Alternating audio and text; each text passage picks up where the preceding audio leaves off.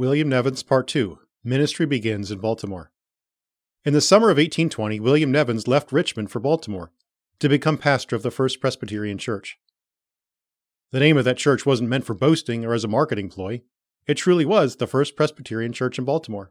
Presbyterians were not a significant portion of Maryland's population, and the entire Presbytery of Baltimore was only 13 years older than Nevins. This church had unexpectedly lost their beloved pastor about a year before, and their pastoral prospects included several men in addition to Nevins.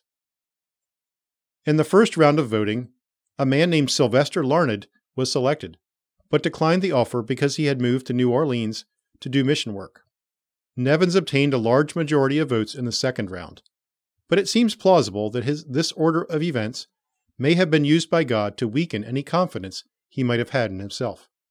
Here he was, the second choice, a 23 year old with no pastoral experience, and faced with the weighty responsibility of a notable church in a major port city. In spite of his youth, Nevins was humble, and he would continue to grow in humility in the coming years. His journal contains frequent declarations of dependence.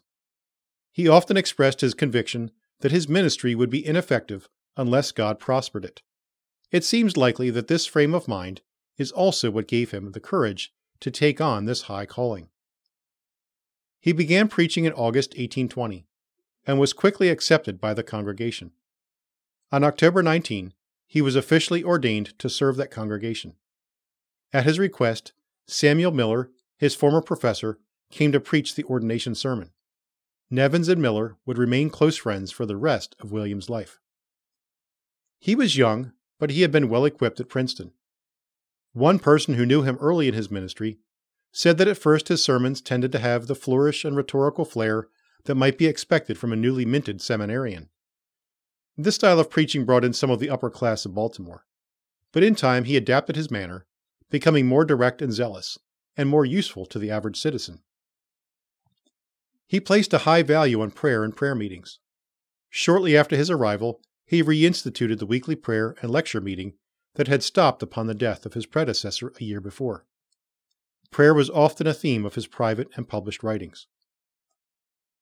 Early in his ministry, God gave him a young friend and eager fellow laborer in the person of John McHenry.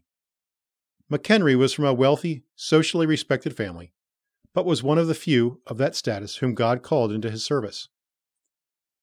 The special nature of the friendship can be seen in a humorously satirical letter that McHenry wrote to Nevins, complaining of the innovations he had brought to the church.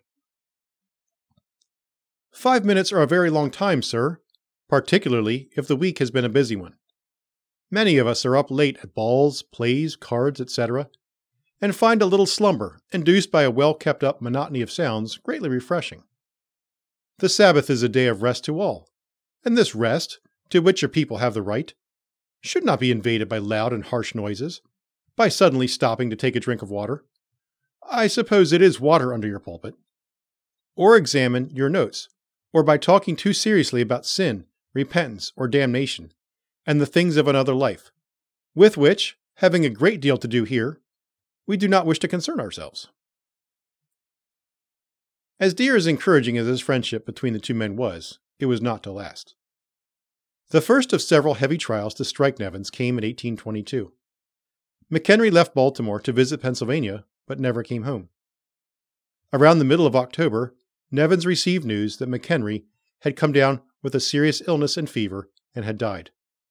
He reported this heavy news in a letter on the 15th. His heart is clearly broken.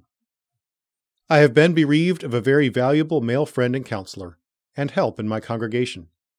It was just the day after my last letter to you that I heard of the death of young Colonel McHenry, who was carried off by a fever at Mercersburg, Pennsylvania, on his return from Bedford. And since that time I have been suffering under the severest sorrows of bereavement. He was a young man, of the first understanding, of the first family, of great wealth, possessed of every ability and opportunity to be greatly useful, and besides all, was one of the most devoted, pure, consistent, and active Christians that I ever saw. There was a uniquely strong and personal connection between us, but that was nothing compared with the strength and sacredness of the tie which joined us together as fellow laborers in the same part of the Lord's vineyard. He was soon to have become one of my elders, and we had laid plans of usefulness and of cooperation in the cause of Christ that were to reach far forward into the future. But he is taken, and I am left. A very bright page has been torn out of the book of my anticipations. O oh, my beloved and much lamented McHenry. What do you do as a young pastor when a dearest friend, a friend who is useful for ministry, who works while others watch, what do you do when God takes him away? Nevins tells us what he did. He forced his faith into action in the face of grief and confusion. His letter continued My mind last week was very much agitated and cast down. Yet my reflections on his death led me to appreciate more highly than ever the worth of that religion, which gave him perfect peace on his deathbed, and filled his departing soul with glorious and confident hope, so that he entered eternity with a willing obedience and a childlike fearlessness. As so often happens, God took from Nevins, but he also gave. A month after losing McHenry, he found a good thing when on November 13, he married Mary Lloyd Key. He was now a pastor and a husband, and before long would be a father to five.